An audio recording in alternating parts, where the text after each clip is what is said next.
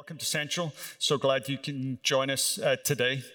As I was thinking about the water, I was reminded of a tale of two long-standing church members who'd taken a new believer out fishing with them. Each of the men were passionately declaring their faith in God when a gust of wind blew one of the men's hats into the water, and the long-standing church member got up out of the boat, walked over to the hat, picked it up, put it on, came back into the boat and sat down. No one said anything, but the new Christian was thinking, wow. A couple of seconds later, another gust of wind came, blew the other long-standing member's hat into the water, and he too got up out of the boat, walked over to the hat, and basically picked it up, came back to the boat, and nothing was said. The new Christian is thinking, man, this is unbelievable. If they can do that as believers, then surely I can. And he kind of helped his hat fly into the water, and he took one step out into the water and promptly sank. As he was making his way back into the boat, one long-standing member looked at the other and said, "Do you think we should have told him about the sandbank on this side of the boat?" I love that story because in seasons like this, especially as we were heading into Easter, I really had that sinking feeling as the reality dawned on me that we would be celebrating Easter as a scattered church. Now, in moments like that, all I can do is throw myself on the goodness of God, and I tell you, God really worked. Last weekend, even though we were the church scattered, we saw record participation over Easter, higher than anything that we've ever experienced before. More than that, we were able to connect with 75 new households for the first time. And get this, even more joyful than all of that is that last week, 147 people indicated that they wanted to receive the peace of God. Isn't all of that amazing? I think one of the reasons why last weekend resonated with so many people is essentially because there's so much anxiety in the world. Our staff have been encouraged to reach out to everyone who calls Central home. And last week, Steve Todd he runs the Playland. He reached out to a family and he just called that family. Soon after the phone call, Steve received an email, and I want to read you what this email said. The email said this: I just wanted to say thank you. You called just as I was done speaking with my husband about the issue over his work and how they were handling paychecks, and I was upset. Your call came at the right time, and I thank you so much for praying with me. It was such a comfort. God has shown me I have been putting too much security in my bank account instead of Him. And sometimes He gets our attention in a sharp way. As scary and uncertain as things seem, I'm thankful for God always using situations to draw us closer to and to depend more on Him than anything else this world can offer. Thank you again for your prayers and your words of comfort. As I was thinking about that, I think the lesson that I'm learning in all of this is simply this: God rules over the chaos, and in this season, the best thing that I can do is to trust Him to lead me through it. The series that we're starting today, we'd originally penciled in for later in the year, but as we were praying, I really got the sense that the Spirit was calling us to pull this series forward because we need some scriptural handles to navigate the season that we're sailing through. As I shared on Central Midweek just last week, one of the keys for navigating a crisis is thinking correctly. So for the first part of this message, I want to give us a lesson in theology, albeit from a slightly different angle. And I want to jump in by saying this: as stormy as the seas may be, I believe God is calling His people to sail in them as if we're sailing in open water. When Peter walked on the water, he sank, not because Jesus' people don't walk on water, but because he looked at the waves. When the disciples were in the boat with Jesus, he rebuked them because with him in the boat, they can sail through every storm. You see, in both stories, it's not the state of the seas that's the issue. It's the state of the disciples. It's not in both stories. The issue in both stories is not the chaos out there. The issue is the chaos in here. As I pondered that, I began to see something that I hadn't seen before. I began to see that the way God deals with the chaos in the sea is how God deals with the chaos in me. As I dug deeper into this, I began to see how in the Old Testament, the chaos in the world, the evil of the world, is kind of pictured using two symbols. The first symbol is of the raging sea. The second symbol is of Leviathan or Rahab. It's that sea serpent. It's that dragon of the sea. Both the raging sea and the sea serpent are used to depict the chaos and the evil that there is in the world. Now, theologically, I would put that truth like this. What is true for Yahweh, then God's name, covenant name in the Old Testament, what is true for Yahweh's dealings with the sea is true for Jesus' dealing with sin.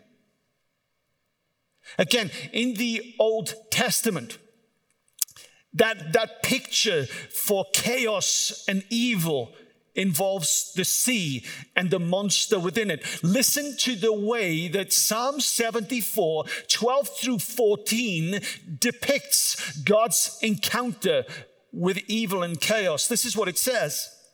But God is my king, and long ago he brings salvation on the earth. It was you who split open the sea by your power.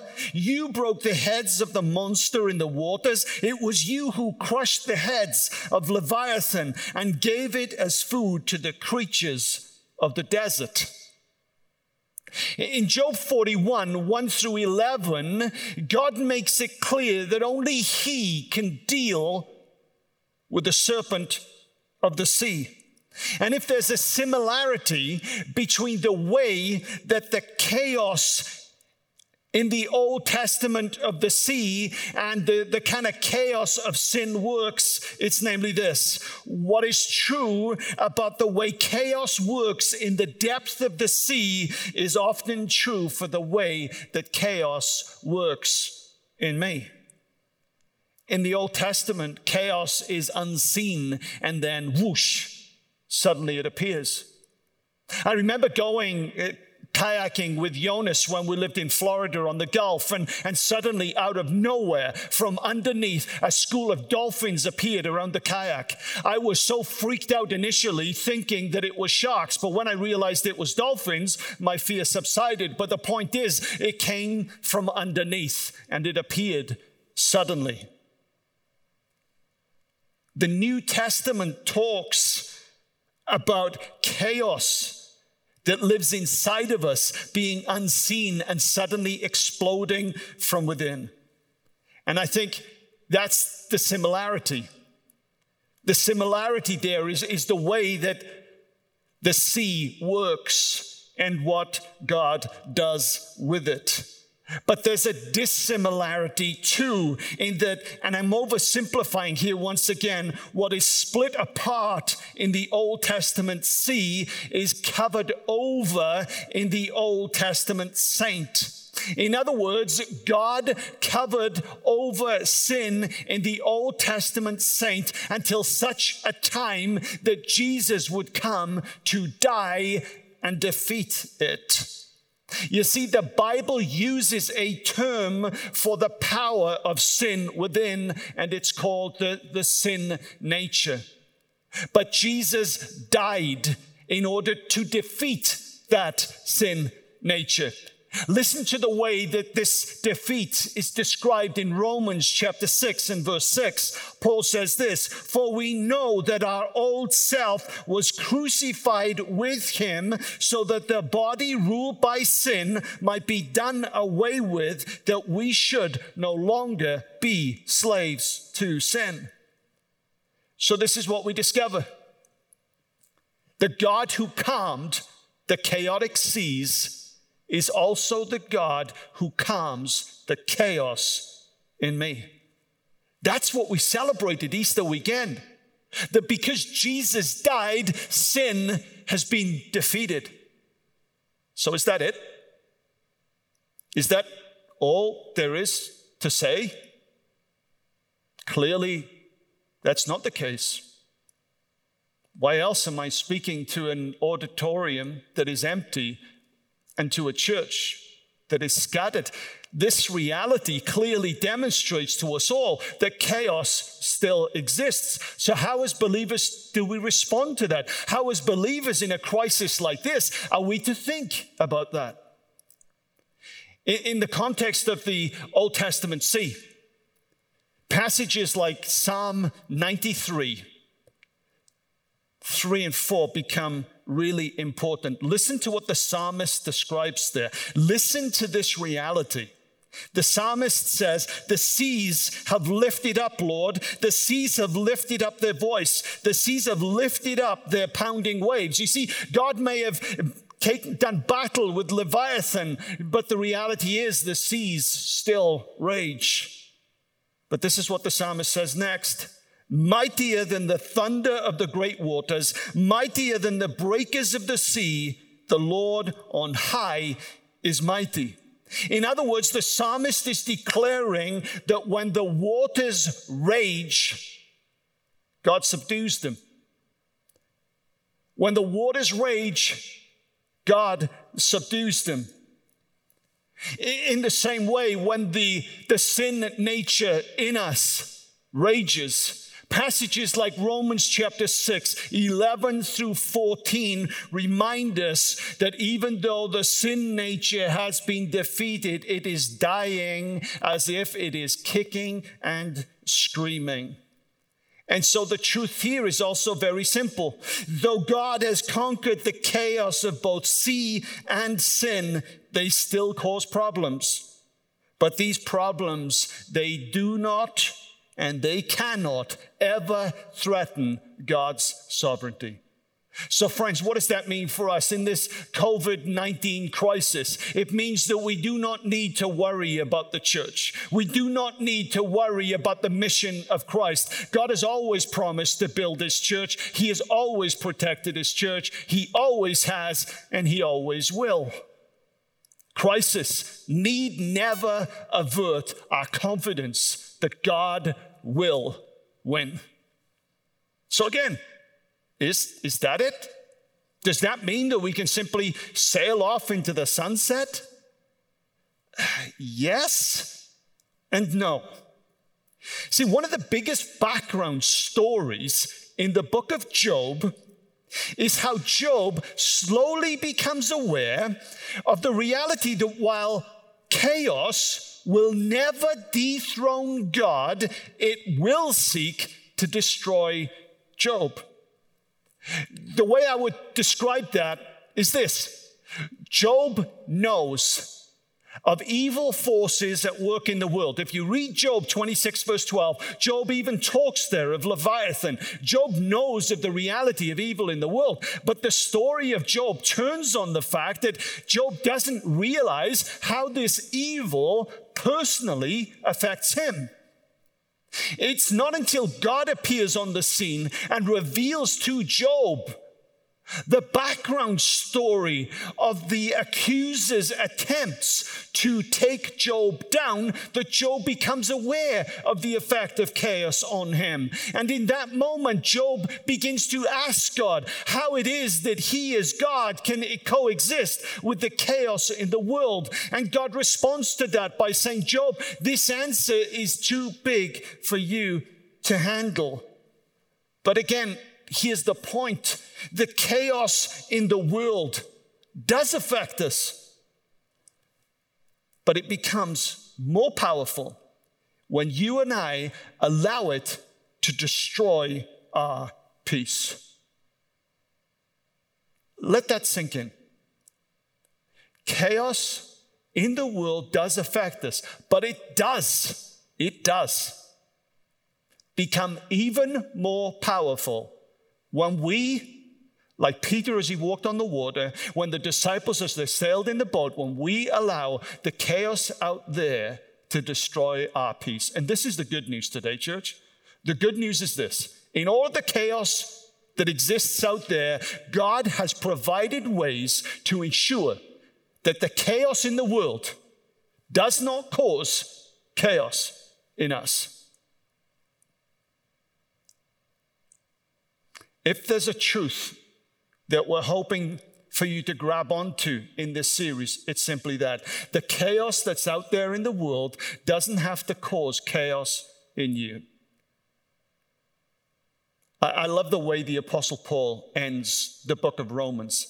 He ends the book of Romans with this phrase: the God of peace will soon crush Satan under your feet. Notice this, please.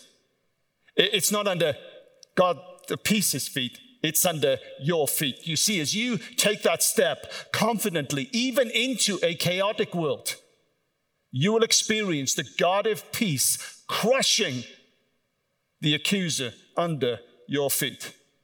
Why? Because God has provided ways for you and I to face the chaos in this world without it causing chaos in us.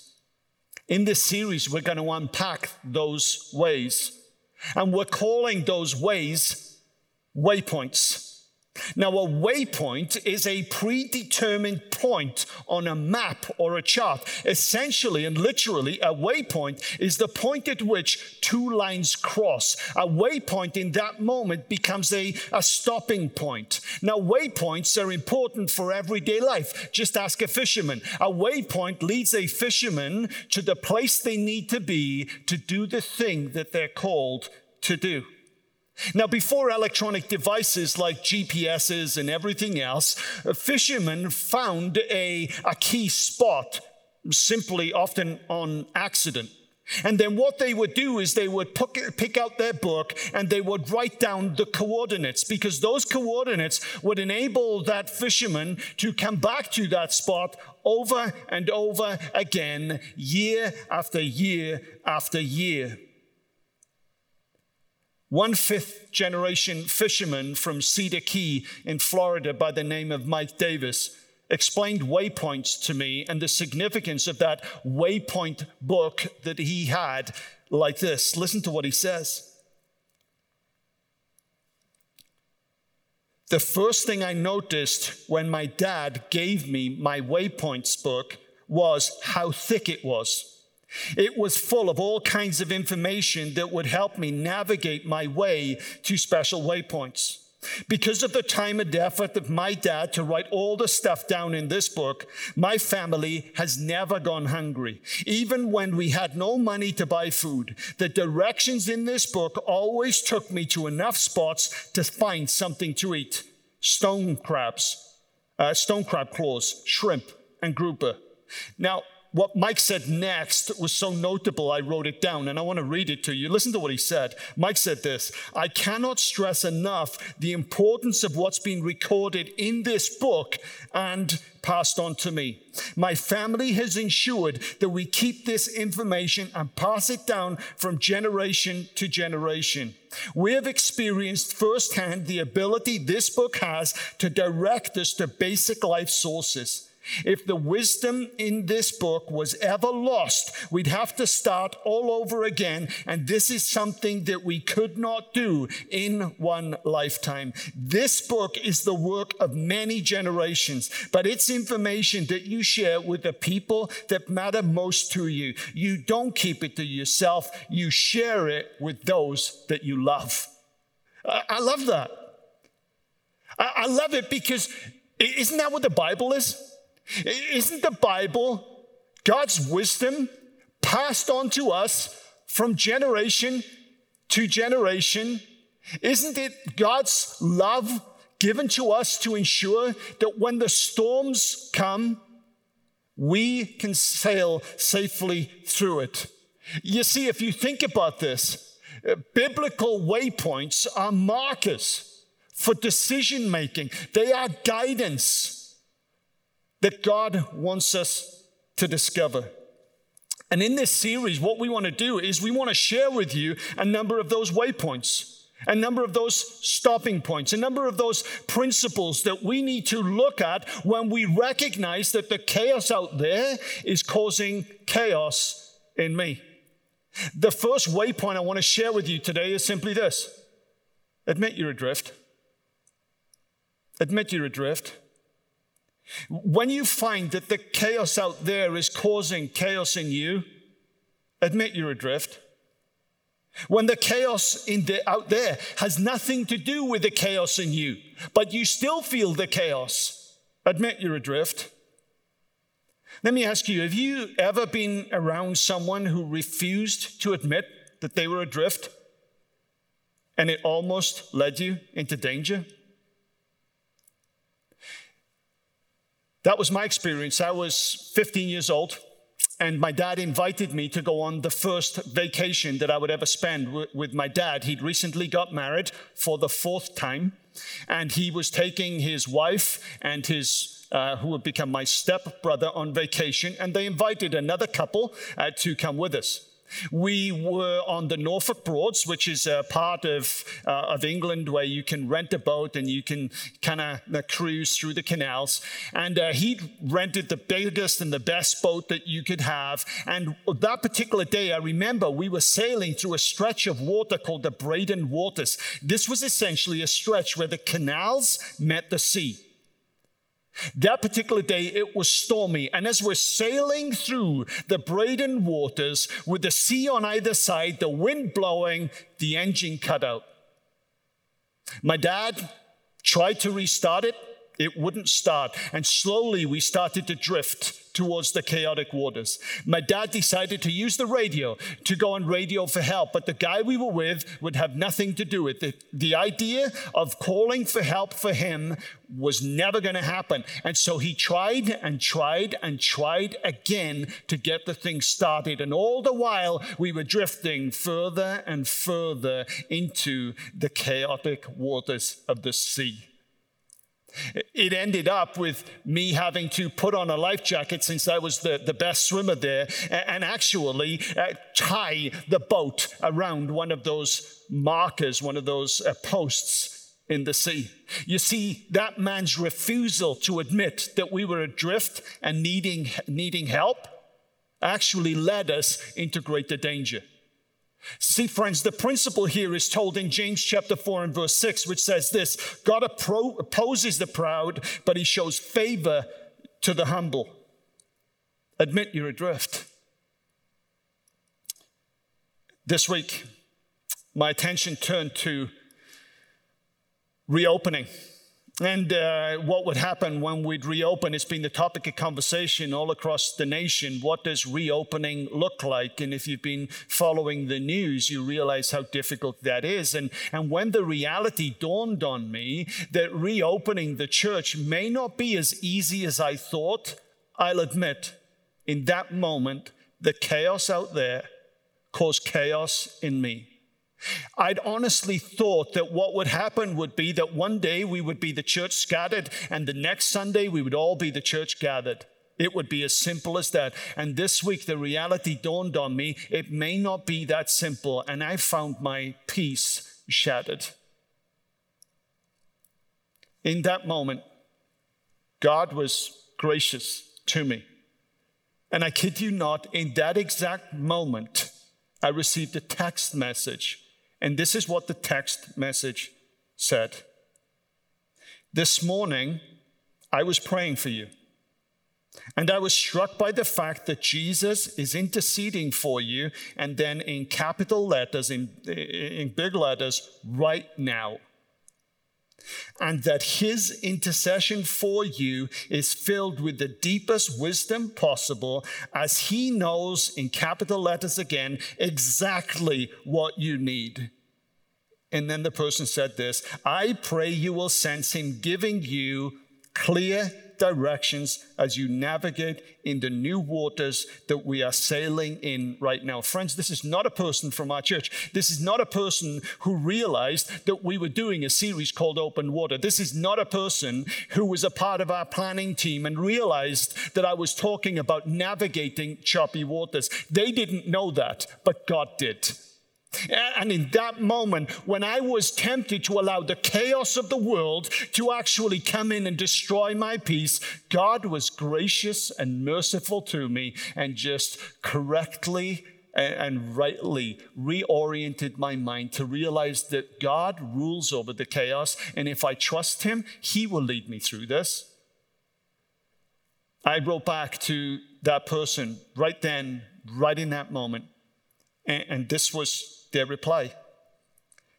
Craig, what was funny is that I was literally on my knees praying for you, and the Holy Spirit said to me, get up and start texting, again, capital letters, right now. God knew the perfect timing.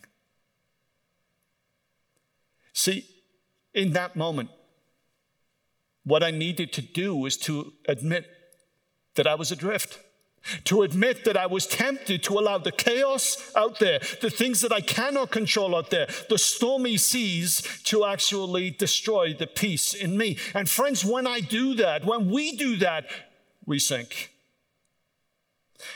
I really believe that through this series, God wants to teach us that the key to dealing with the chaos out there is to admit when there's chaos in here. Now, that chaos comes in all forms. Sometimes it's what's out there. Sometimes it's what we're wrestling with in here, those hurts that we've been carrying around for a lifetime. Sometimes it's what's behind us. Sometimes it's what's ahead of us. But no matter what it is, when we're willing to admit that we're adrift, that we're in danger of going into those stormy waters, when we admit that, God is more than willing to come to us and actually subdue the chaos in us and give us his peace. Friends, this is not just my story. This is many people's stories. And this is Linnell's story too.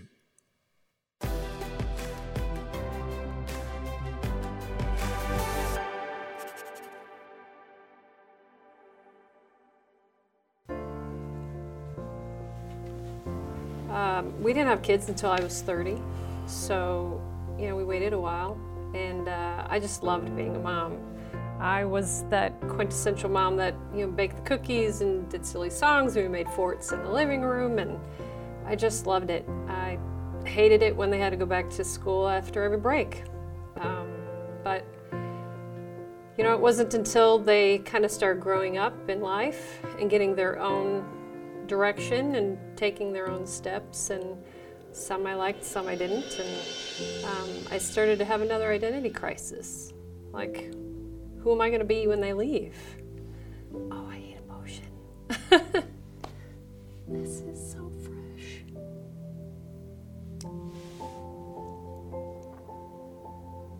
I started to kind of lose my way a little, and I was at Celebrate Recovery, and we'd say the Serenity Prayer every week, and I just kind of looked up and read those verses, or I read the Serenity Prayer just differently that day, and said, God, grant me the serenity to accept the things I cannot change, the courage to change the things I can, and the wisdom to know the difference. And I just thought, I can only change me, and I just need to love them where they are and trust God with their stories. And it was going to be okay. So, I kind of worked through some things, and I started my own business, and I've traveled a lot, and I'm really starting to enjoy this season of life. I've refound that my identity is in Christ alone, and when I keep it there, I'm able to stay more centered in life and respond to life in a more healthy way.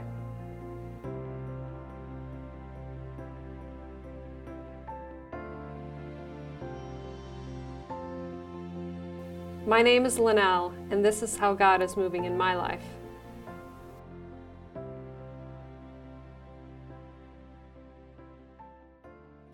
Don't you just love that? I just love the fact that Linnell recognized that there was chaos in her life, and she recognized that she needed to admit it. And it's so interesting that in admitting that, God is enabling her to work through the pain of it, yes, but is also leading her into a future that she would never have imagined. You see, friends, that's what happens when we're willing to admit that we're adrift. That's what happens when we're willing to admit that the chaos is rising up in us. And friends, when we're willing to do that, we give God the permission to actually subdue that and to fill us with his peace. Let me ask you, what are you wrestling with in the chaos that we're traveling through right now? What is on your heart? Friends, admit you need God's help and allow God through the Holy Spirit to come in and give you the direction that you need. As we've said all the way through, if we're only willing to trust God, then he will give us the peace that we need to travel through open water, whether it is a stormy sea or as calm as can be. So through this series, we're going to give waypoints, and we want you to engage with these waypoints with us. Now, if you're new to Central, or if you've been with us a little while, you may not be aware that with every series, we put up questions.